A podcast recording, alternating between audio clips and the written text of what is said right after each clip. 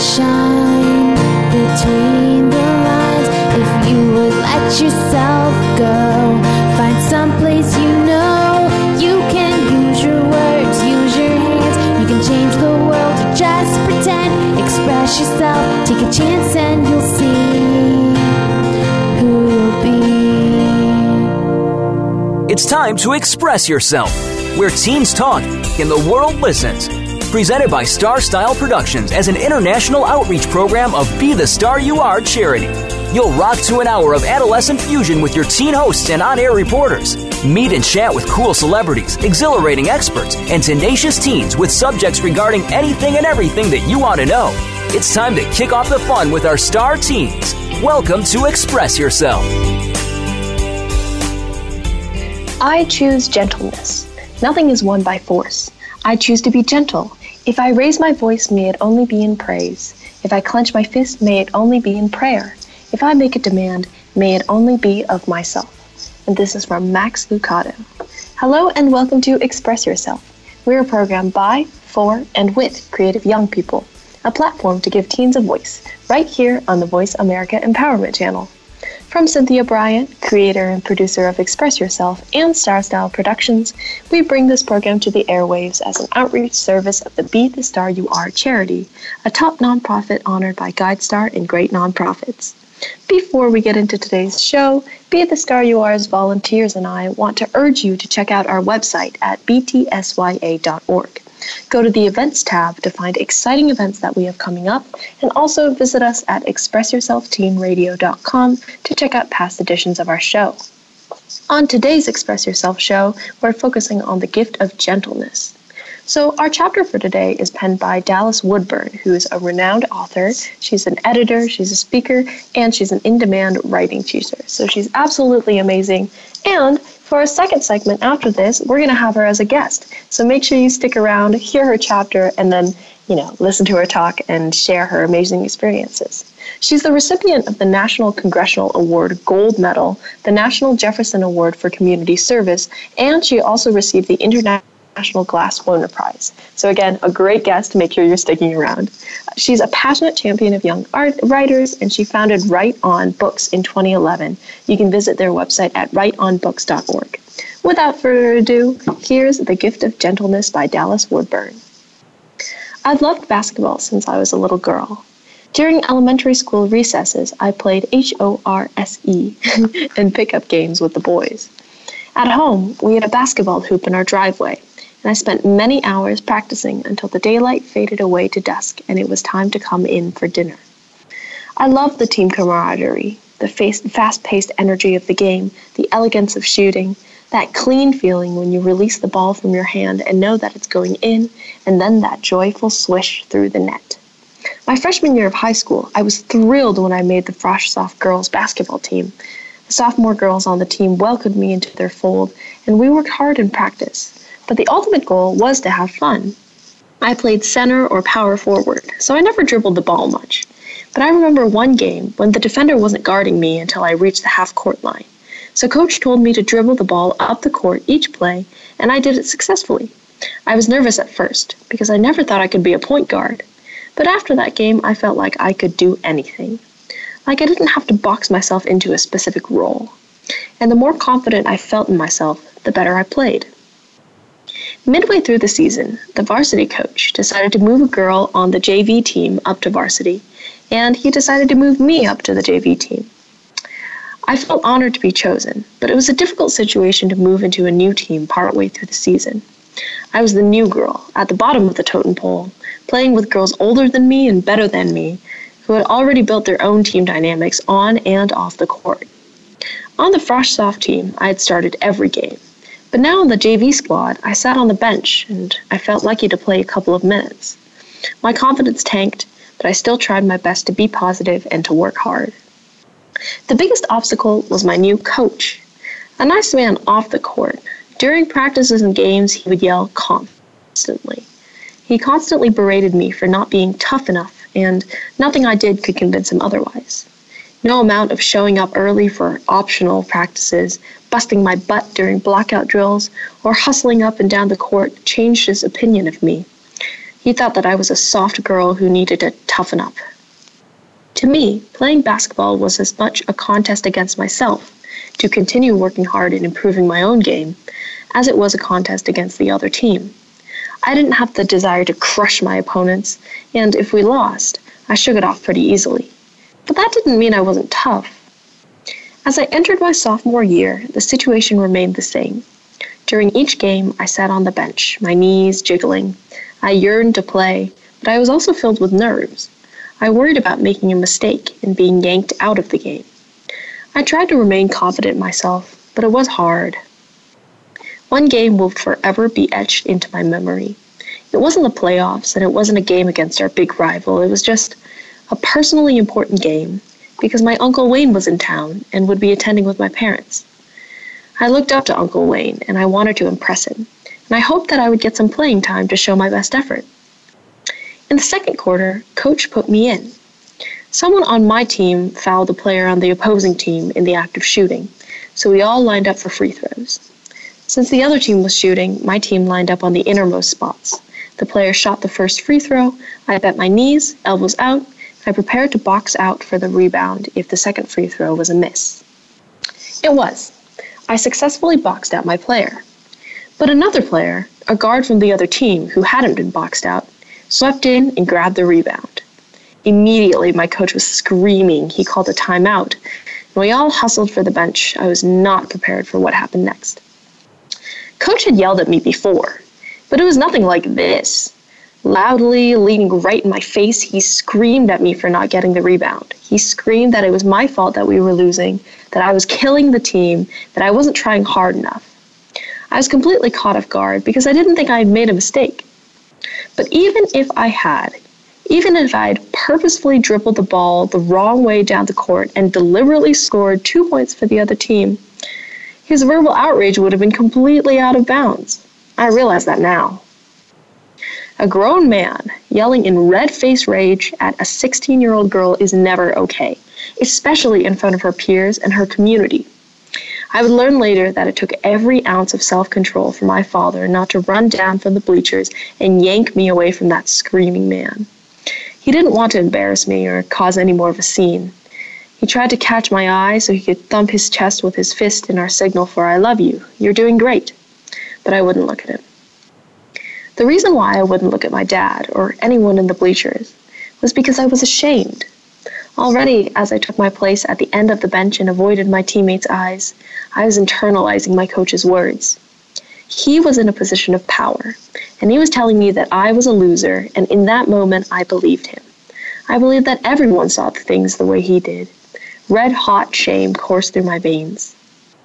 It never even crossed my mind that perhaps I didn't deserve it, that perhaps Coach, not me, was in the wrong. Later on, my parents would comfort me, and they would schedule a meeting with the coach about the incident, although he would never apologize. And later, I would decide to end my basketball career and focus on cross-country and track. Although I still loved basketball, I didn't miss the self-doubt and negativity that came from playing on that team. These days, I only think of my old coach very occasionally when I make a mistake and catch the way I'm talking to myself. Not usually, but sometimes the words that I say to myself could be coming directly out of his screaming mouth. I can't believe you just did that. What were you thinking? You ruined everything. You're so stupid. It's all your fault. Whenever I catch myself doing this, I try to immediately silence that critical voice in my head by taking a few breaths. Then I ask myself, how would you talk to your best friend if she was in this situation? And the answer is this. I would never yell or berate her. I would treat her with gentleness, compassion, and understanding. I would offer words of encouragement and support. And myself deserves that same courtesy and love. I think it's up to each one of us to break the cycle, not only in our behavior towards others, but also in the way we treat ourselves. I don't want to be like an angry basketball coach screaming at myself. Instead, I want to be like the coach of my fresh soft team who made me feel confident enough to be point guard, even though I had never played that position before, who never would have yelled at me, even if I'd failed, and with that knowledge, helped give me the confidence to succeed.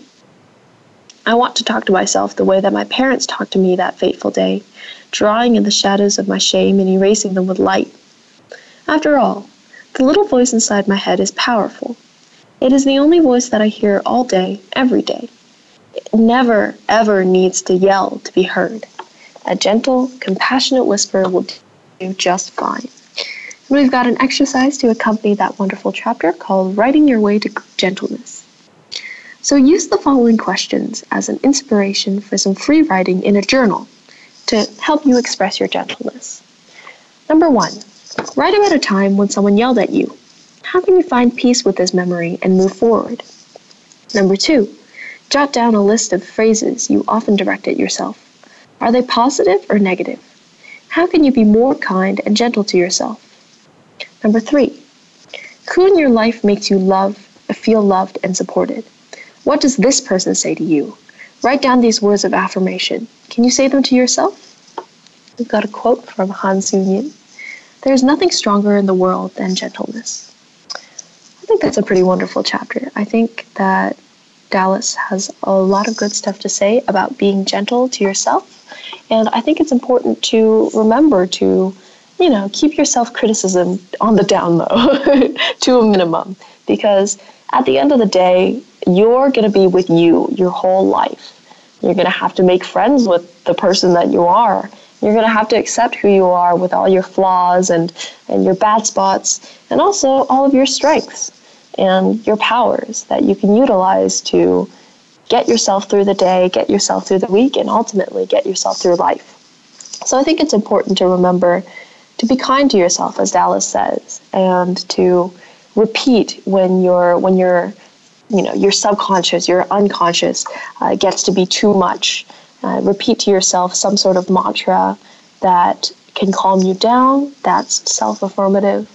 Nowadays, they have a lot of YouTube videos online that can help you do that.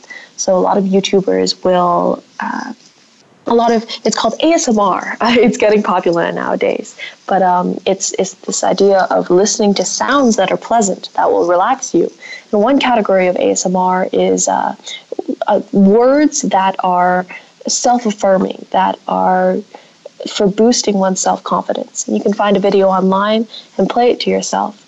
And basically, a YouTube video maker will repeat a whole bunch of just good sentences, things like, I need to be, you know, like, I, I need to be kinder to myself, or I, I am strong, or people love me, I am loved. And you can listen to that uh, when you're on your own or when you're in a tough spot, and it really helps. It helps a lot of people, and for me personally, it's definitely helped to listen to somebody tell me that I'm okay, that everything's all right, that I haven't made that big of a mistake, that everything in the end will turn out. And I think that's that's one of the most important things that people are worried about, that things will not turn out, that somehow you as an individual have made a mistake that will that will turn everything upside down and will make the world end. But in reality, you know, it's a blessing and a curse that none of us individually have the power to change the whole world, because it gives us a bit of space to relax and to tell ourselves that if we made a mistake, it's okay. We can get back up again. The world has not ended. The world is not going to end. And everything in time will start going up, and everything will be a little bit better. Anyway, that was an incredible story about gentleness from Dallas, and there's more from her next because she's going to be our star guest for the next segment, so stay tuned. Support more amazing segments like this one by donating to the Be the Star You Are five oh one c three literacy charity that brings you this program. Also, Be the Star You Are's Operation Wildfire Disaster Relief Fund is going on right now. And Be the Star You Are desperately needs your donations to help us help those in distress by providing books and other resources in light of these natural disasters. So make sure you help ship books to victims of natural disasters today at be the star you are dot org. And you can donate through PayPal Giving Fund, and that'll give you no additional fees, and you'll be doing a really good thing by shipping these books out to people in need. I'm Brigitte Gia, and you've been listening to The Gift of Gentleness on Express Yourself with Be the Star You Are.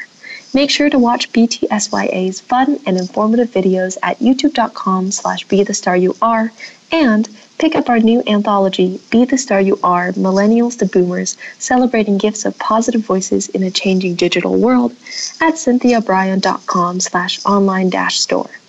Also, make sure to stick around as we continue our show on the gift of gentleness.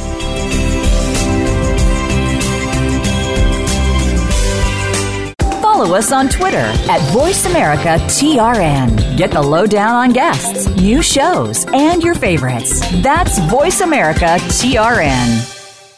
Are you a teen interested in becoming a radio personality? The Positive Message Outreach Program of Be the Star You Are charity trains dedicated young people to be reporters and hosts on Express Yourself Teen Radio. Visit express yourself teen radio dot com for information. That's express yourself teen radio dot com. Don't forget to tune in to Express Yourself Tuesdays at noon Pacific Time, three p.m. Eastern Time on Voice America Kids, where teens talk and the world listens. Think you've seen everything there is to see in online television? Let us surprise you. Visit voice america dot t v today for sports, health, business, and more on demand twenty-four seven.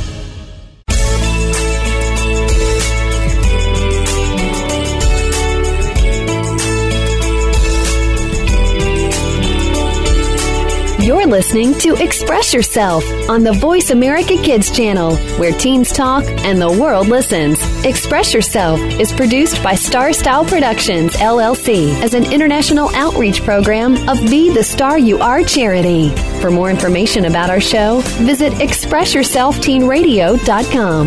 Now, back to our Star Teens. Welcome back to Express Yourself Teen Radio on the Voice America Empowerment Channel.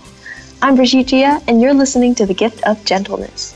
We're super excited today to have the author of the chapter on gentleness that you just heard, the talented Dallas Woodburn.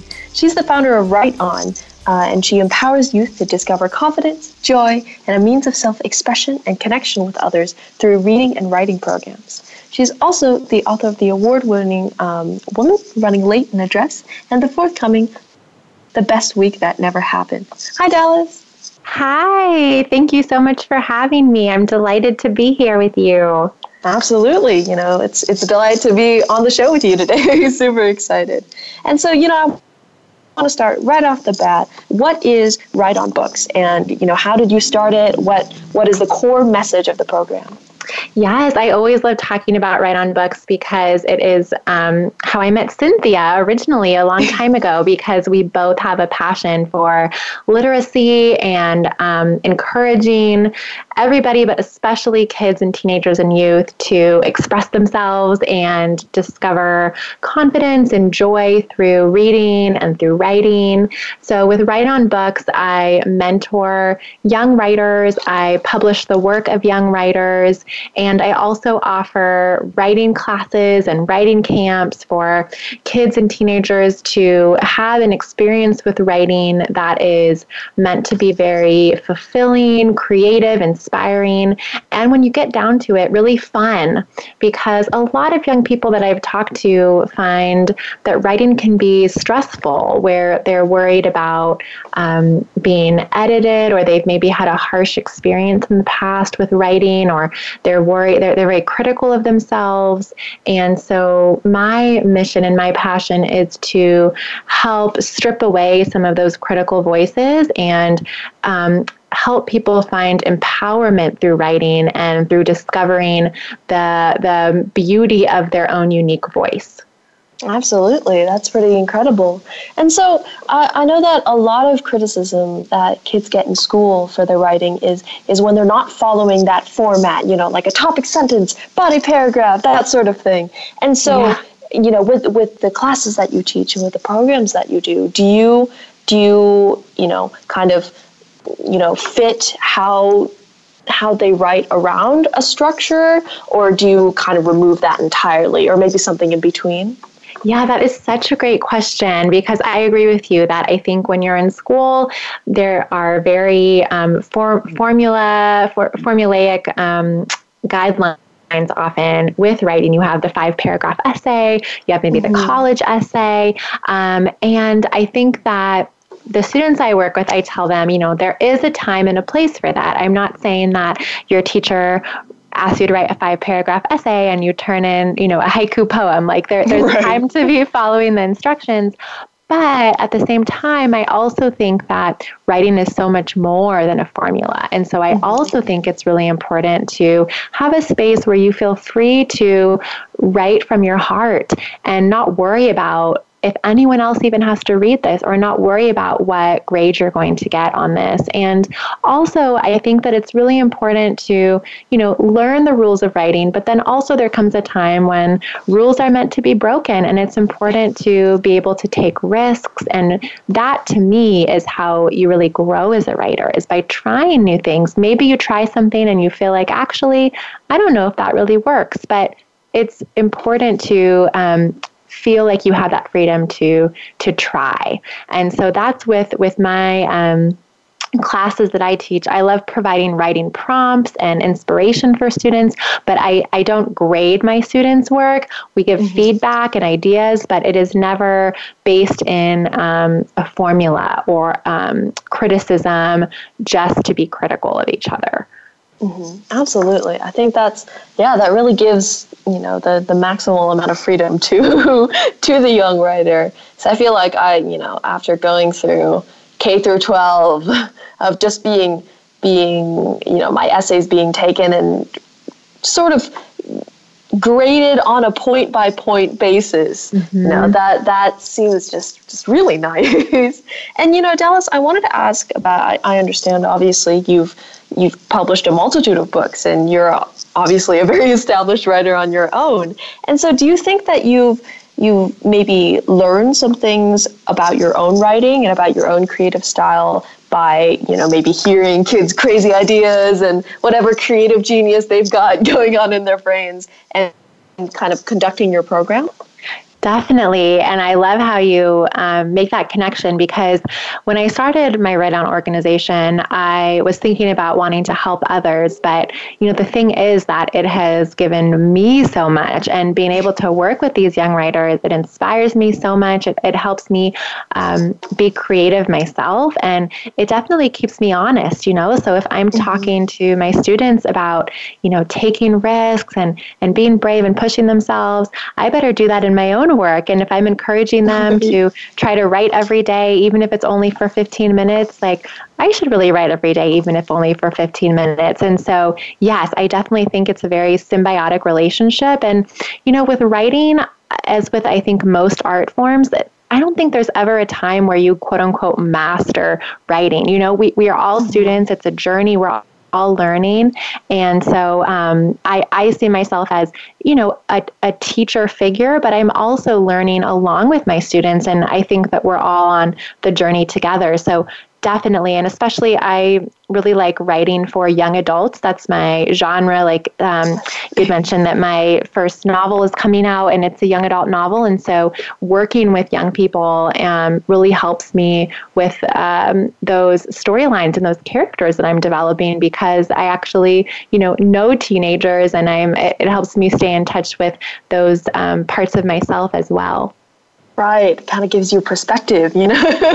Yes, definitely. Oh, it's important. Absolutely. And uh, speaking of uh, kind of, you know, learning about the writing process, I, I personally have a hard time with editing and kind of going over my own writing too much. And so I, whenever I write, I end up with, you know, a paragraph that's been edited and re-edited, but there's nothing more to that. And then I get stuck there. So do you have any suggestions for that? Would you Would you say to, you know, hold off on the editing, or when to bring in the editing? When should I kind of put together my piece versus just freestyle write for a certain time?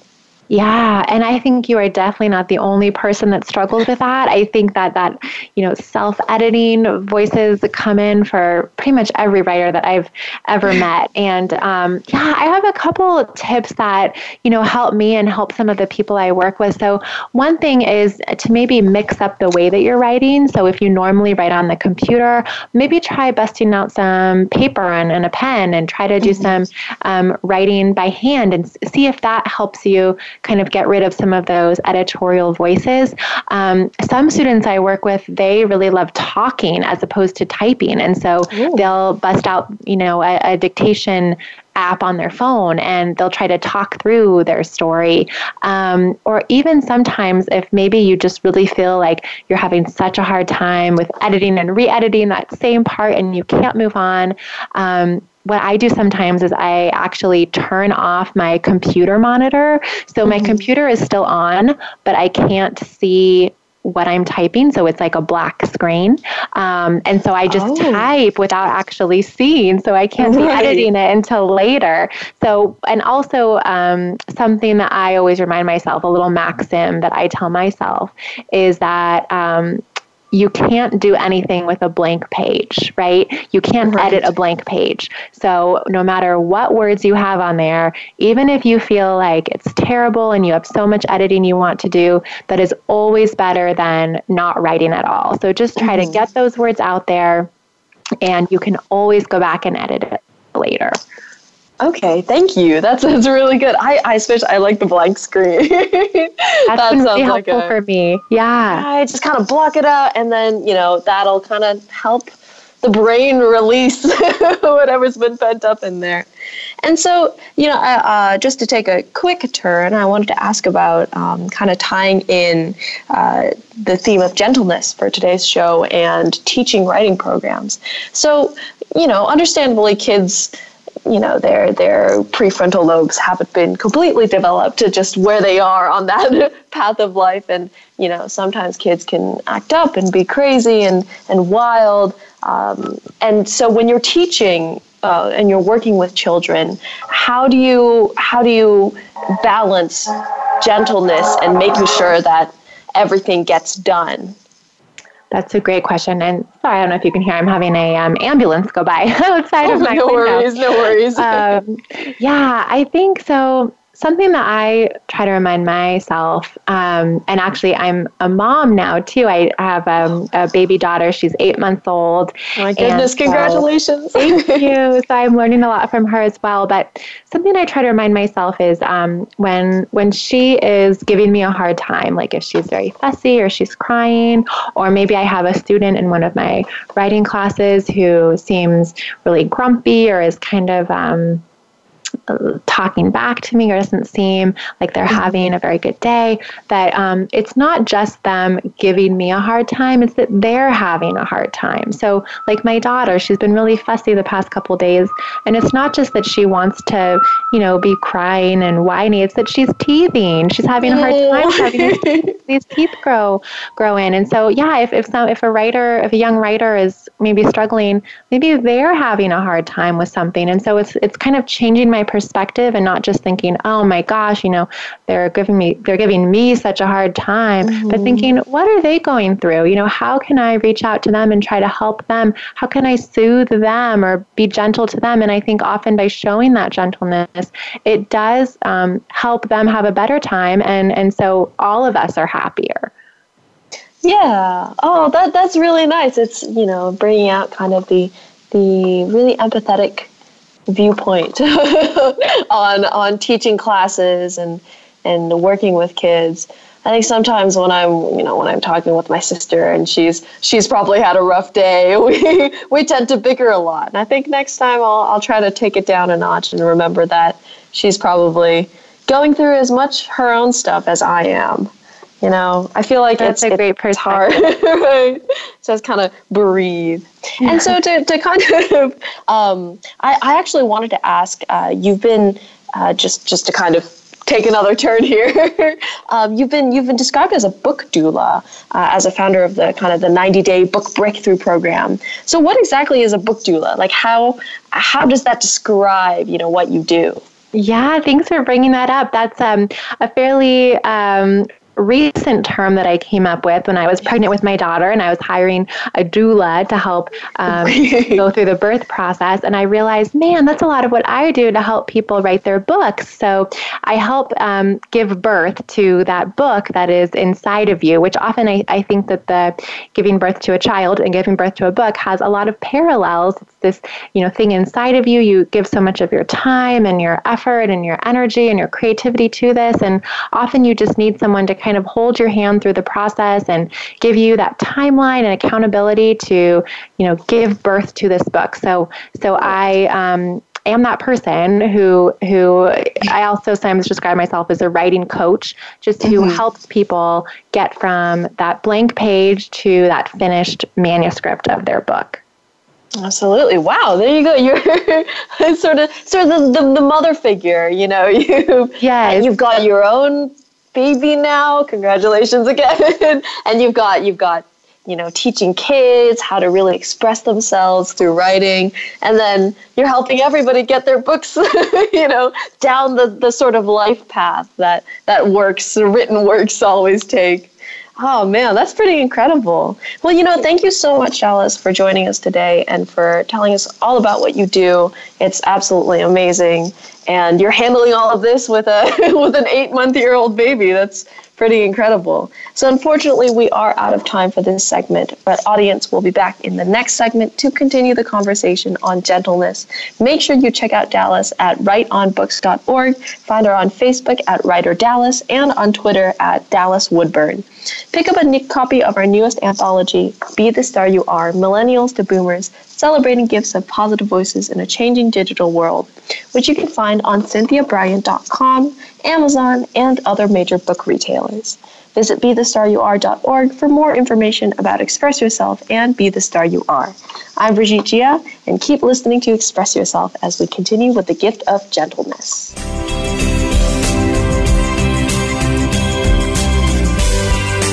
Follow us on Twitter at Voice America T R N. Get the lowdown on guests, new shows, and your favorites. That's Voice America T R N. Are you a teen interested in becoming a radio personality? The Positive Message Outreach Program of Be the Star You Are charity trains dedicated young people to be reporters and hosts on Express Yourself Teen Radio. Visit express yourself teen radio dot com for information. That's express yourself teen radio dot com. Don't forget to tune in to Express Yourself Tuesdays at noon Pacific Time, three p.m. Eastern Time on Voice America Kids, where teens talk and the world listens. Think you've seen everything there is to see in online television? Let us surprise you. Visit voice america dot t v today for sports, health, business, and more on demand twenty-four seven.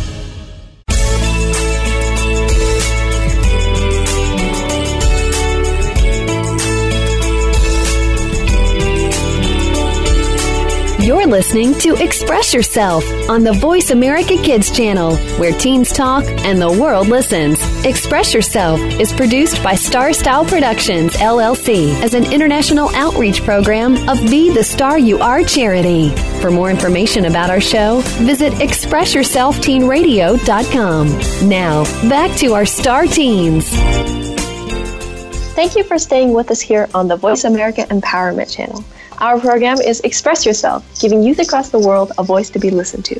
So to kind of close this show on gentleness today, I'll be sharing some of my own experiences on being gentle during difficult times, maybe approaching an issue with a steady hand, when all I really want to do is kind of just let go.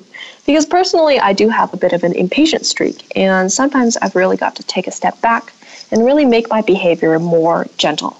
So I'll be sharing some of the tips and tricks that I use to calm myself down, and I'll be kind of telling you guys what situations I often find myself in in which I need to be a little more gentle, and I need to always kind of take a step back and look at the bigger picture. So, as you know, last week's show was about farming and animals, and I feel like one circumstance in which I really have to kind of keep myself in check and be a little more gentle is when I'm in close proximity to dogs and cats who have really experienced some, some mistreatment at the hands of human beings. So unfortunately, it is a reality that a lot of stray animals or a lot of animals that have been previously owned might have gone through some trauma at the hands of humans. So they might have interacted with human individuals who have damaged them psychologically in some way or have uh, instilled fear behaviors that are really hard to get rid of. And so when I'm in the shelter and there's a note on one of the dog's kennels or one of the cat's condos that says, hey, I get a little stressed out when I'm near human beings just because of my life experiences and what I've gone through, I have to, as as a volunteer, I have to make note of that And instead of going in straight away and handling the animal, getting them to walk or socializing them, I have to take it a bit more slow, a bit more gently, to make sure that the animal is okay with my presence. And so our interaction can be, you know, a little more friendly, a little more comforting towards whichever animal uh, is is being taken care of that day. So I know for myself personally, it's really difficult to see an adorable animal and restrain myself from holding it or cuddling it or petting it somehow. But to be honest, that would really bring danger to, to me and to the animal, because if that happens and I'm going in without heeding these warnings that the animal is maybe skittish or shy, you know, the animal could misinterpret my behavior and attack me, and then I'd be unsafe, and then the animal would then, you know, have to be taken care of or put down, and all because of just its innate fear behavior, because it's gone through something traumatic before. So warning signs on kennels and things like that, uh, when I see them, I really have to take a step back and just breathe a little bit and put myself in this sort of mindset where every move I make is very slow and kind of, you know, easing into whatever I'm about to do. If I'm about to put a dog on a leash to take it out for a walk, I have to be very slow and gentle, and I have to make sure that the little pupper in the corner is used to me as, you know, a, a, I may not be very tall in human terms. I'm, I'm around five foot two, but to a dog, you know, I'm towering. I'm still a sizable height, so I have to make sure to maybe crouch down a little bit more, uh, slow down my approach towards the puppy, and make sure that the dog is displaying signs of ease and of comfort uh, before transitioning into maybe a bigger step, putting the leash over the dog's head uh, instead of just easing my way into the cage. So it's a very gentle sort of thing when you're approaching a dog's kennel, uh, if the dog is shy or if the dog is is a little bit skittish around humans. And I think handling cats is is pretty similar as well. I've done a lot of work with cats recently, and I think uh, with with different cats, with different animals, when you're in the cat kennels or at the cat condos, uh, you can really see shifts in their personalities. So some cats will just naturally, you know, even if they're if if they haven't gone through any trauma, they'll just naturally be a little more wary of humans. You know, they they maybe are a little shy, or they're a little standoffish when when you come and greet them. So in that case, I also have to remind myself to be gentle, because some cats can be scooped up easily. You know, they want to play, they want to get out of the condo, and they want to go to the little back room and, you know, have fun with toys and, and you know, engage in a little socialization. And those cats are really friendly. You can pick them up, and they'll be mewling loudly. They'll be excited to get over uh, to the other room and start playing. But then some cats have a very different personality where they're they're they're not really sure about you. You're you're a stranger, you know, you're a volunteer who's just come in one day and is now deciding to pick them up and bring them into a different room all in, all together. So you kind of have to really be calm. Um, and being gentle in those circumstances is really rewarding, because once you've kind of greeted the cat who's maybe in the corner of, of its condo, uh, of its little, little living space, and you've held out your hand to sniff, uh, have it sniff you and uh, get used to your scent. Once you've sort of waited patiently in at the entrance of its little space for a while, you know, the cat will maybe start to warm up to you, and you two can kind of, you know, hold a little impromptu greeting session where you get used to one another. And and after that, you know, once you two are acquainted, the cat becomes really friendly, and I've had I've had a lot of good experiences where I've waited and I've told myself to calm down and be gentle, and I've been able to pet a lot of cats that otherwise would have been really suspicious of me if I had just dashed in there and picked picked up the cat and charged into the, the socialization room. So it's in that circumstance in particular, I find myself, and, you know, trying my best to really be gentle, engage in gentleness, and and make sure that my behavior is calming, is is not really scary in any way, is not threatening. And it's been a really good exercise. Besides handling animals, it's been a really good exercise in keeping my composure and uh, making sure that my behavior in general and my my attitudes are calm, are gentle.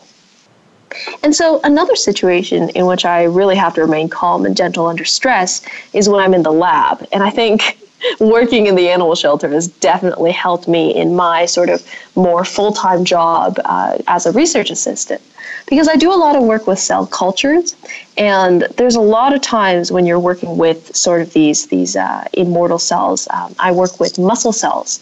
That they are in in sort of in vitro cultures, they're in little petri dishes, and sometimes everything can seem to be going wrong.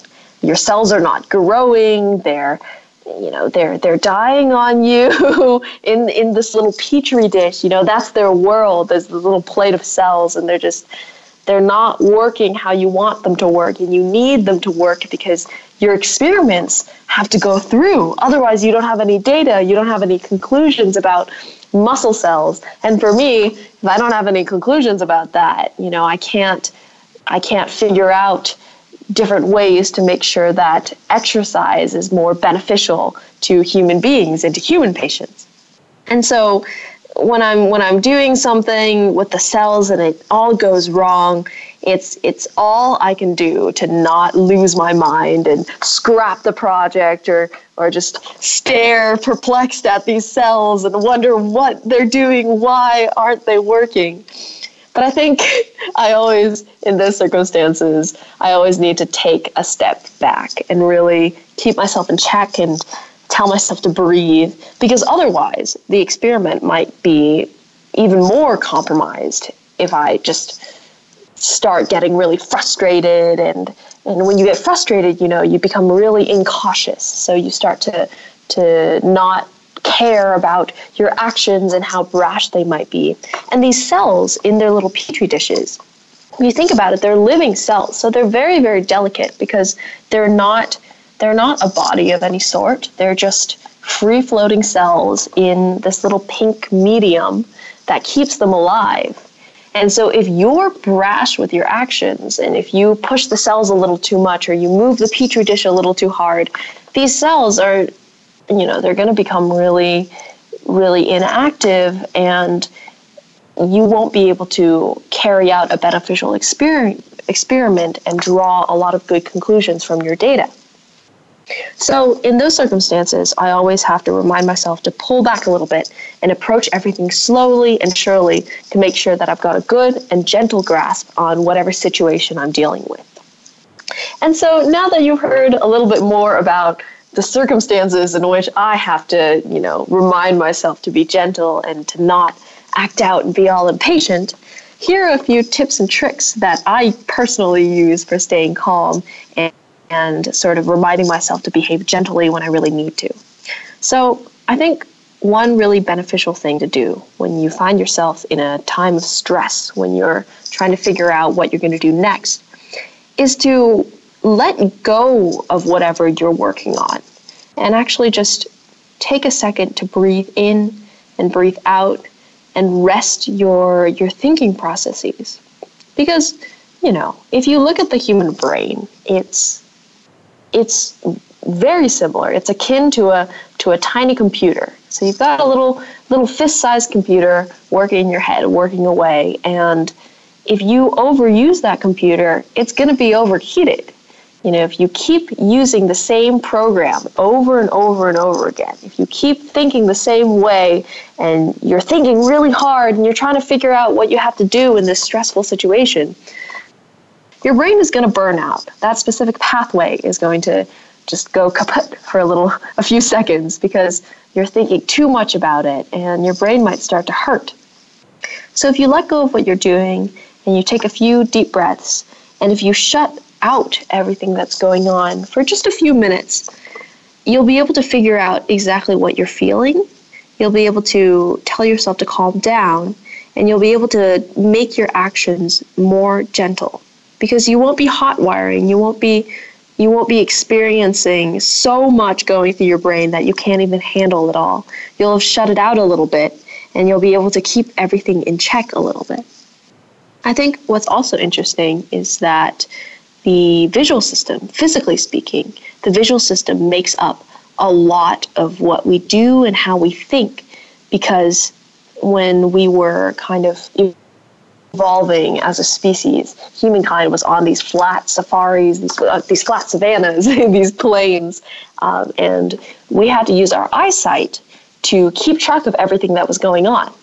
So your visual system, your the, the way your brain processes everything you see and all the images that come into your eyesight, into your field of vision, is super complicated. It's it's got a lot of wiring in the brain. There's a lot of neurons that are dedicated to what's going on in your fields of vision. So if you shut your eyes and you take a few minutes to just block out all of that brain power that's going into seeing what you're doing, uh, provided that you're in a situation where you can safely shut your eyes without endangering yourself or others, you can really kind of take a step back and use some of the energy that your brain's been, you know, throwing into seeing the world around you and observing all of your chaos and the settings and the colors that go around in your environment. You can kind of reallocate that power towards, you know, categorizing whatever emotions you're going through, categorizing your thought processes, and directing them towards a more gentle approach to whatever you're doing. So say I'm in the lab and I'm stressed out and I'm working under this hood that's got a lot of lights and it's there's a lot of objects lying around that I might need for, for my cell cultures. Say I'm there. My visual system is is going crazy because there's so many stimuli that are keeping it busy. And so all the oxygen that's going up into my brain and all the, the energy, the glucose, everything that's used to keep my brain running is focused on my visual system. So everything is there. I'm seeing everything. I'm using all my energy on seeing everything. And I'm getting overwhelmed because my visual processes are just overreacting. They're overstimulated. So if I'm in that situation and I'm able to just close my eyes for a second and let that part of my brain rest, when I open my eyes, I'll be able to focus on whatever issue has been going on with my cell cultures, and I'll be able to maybe think about a way to fix the issue or to make whatever's going on in that petri dish a little bit better. And when I'm physically doing whatever I need to do to get those cells to where I want them to be, maybe I'm adding a little more liquid, maybe it requires a lot of precision to, you know, pipette and streamline the liquid into the little petri dish. When I'm doing that, after closing my eyes, I can be a little more focused on keeping those actions really gentle, really calculated, really measured, and really steady, so that no, you know, mismovement, no harsh movement is going to mess up whatever's going on with myself. So I think that's the benefit of really taking a step back, breathing to make sure that your brain is getting more oxygen, and shutting your eye to make sure that you're resting a portion of your brain that's always overactive, because usually you need it to be overactive. The visual system is how a lot of us get, you know, whatever we're experiences from the outside world into our head. So another tip that I use is to find a mantra. I mentioned this in the first segment. I I search for a mantra, some sort of thing that I can repeat over and over again that will instill some some peace in my mind when I'm in a stressful situation. So it could be something like, I'm okay, I'm okay, or I'm doing fine, everything is fine, everything is fine. And I'll repeat that to myself when I'm stressed or anxious or when something's going wrong, because it reminds me that everything is going all right. So when we're stressed as human individuals, our implicit processes kick in. So we have a conscious path of thought when we're processing information about our environment, and we have a more subconscious path of thought that immediately takes in whatever we're seeing or whatever we're experiencing and kind of pushes out a gut feeling about it. So maybe when I when I see that something's going wrong in the lab or at the animal shelter, I immediately have this gut feeling, this anxiety, this stress that pops out from my implicit thoughts, from my unconscious. And repeating a mantra, what it does is it allows your conscious brain to kind of take in the reins a little bit more and quell whatever's going on in your unconscious brain. Because although there's two different routes of processing, both of these two routes, the unconscious and the conscious, they tend to engage in a lot of crosstalk. So they're able to communicate with one another and regulate one another. So when I'm thinking too much on the unconscious, on the unconscious side, essentially, when my gut feelings get the best of me and I'm really anxious, I can use my conscious thought to kind of reprocess the information that's going on on the other end and categorize it and calm myself down. Make it so that my thought processes are more gentle. They're less fueled by stress and anxiety. And so that mantra, for me, really, really helps. And I was discussing earlier in the first segment about these YouTubers who will almost provide your mantra for you if your gut feeling really rises too high and you're not able to think very clearly. Because, you know, if if if you have a pair of headphones lying around, you can plug those into your device, to your computer, your cell phone, and you can go on YouTube and find people who have been repeating these mantras. They'll post these videos, these great videos, you know, saying things like, "You'll be okay," and "Don't worry," and "Be calm." And for me personally, when I'm in a place where I, I really just cannot focus and I'm stressing too much, I'll listen to one of those videos and I'll be reminded that I can breathe, that I can be gentle. And so with that, with those two tips, we'll be closing our show on the gift of gentleness. Audience, thank you for going on this journey with me. As always, we give our thanks to Star Style Productions, Cynthia Bryant, Be the Star You Are, and our Voice America Empowerment crew, especially our voice engineer, Josh. Thanks to our guests and reporters from across the world, and thank you to you, our listeners, for making us a top-rated program. I'm Brigitte Gia, and you have been listening to Express Yourself, an on-air global community where teens talk and the world listens. For information on our creative community, charity efforts, and outreach programs, go to our main site at be the star you are dot org.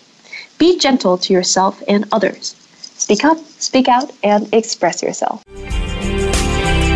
Thanks for joining us this week on Express Yourself, produced by Star Style Productions, L L C, as an international outreach program of Be the Star You Are charity. For more information about our show, be sure to visit express yourself teen radio dot com. Please join us again next Tuesday at noon Pacific Time, three p.m. Eastern, when teens talk and the world listens on the Voice America Kids channel. Until then, remember to express yourself. Stars that shine between the lines, if you would let yourself go, find someplace you know. Are you a teen interested in becoming a radio personality? The Positive Message Outreach Program of Be the Star You Are charity trains dedicated young people to be reporters and hosts on Express Yourself Teen Radio. Visit express yourself teen radio dot com for information. That's express yourself teen radio dot com. Don't forget to tune in to Express Yourself Tuesdays at noon Pacific Time, three p.m. Eastern Time on Voice America Kids, where teens talk and the world listens.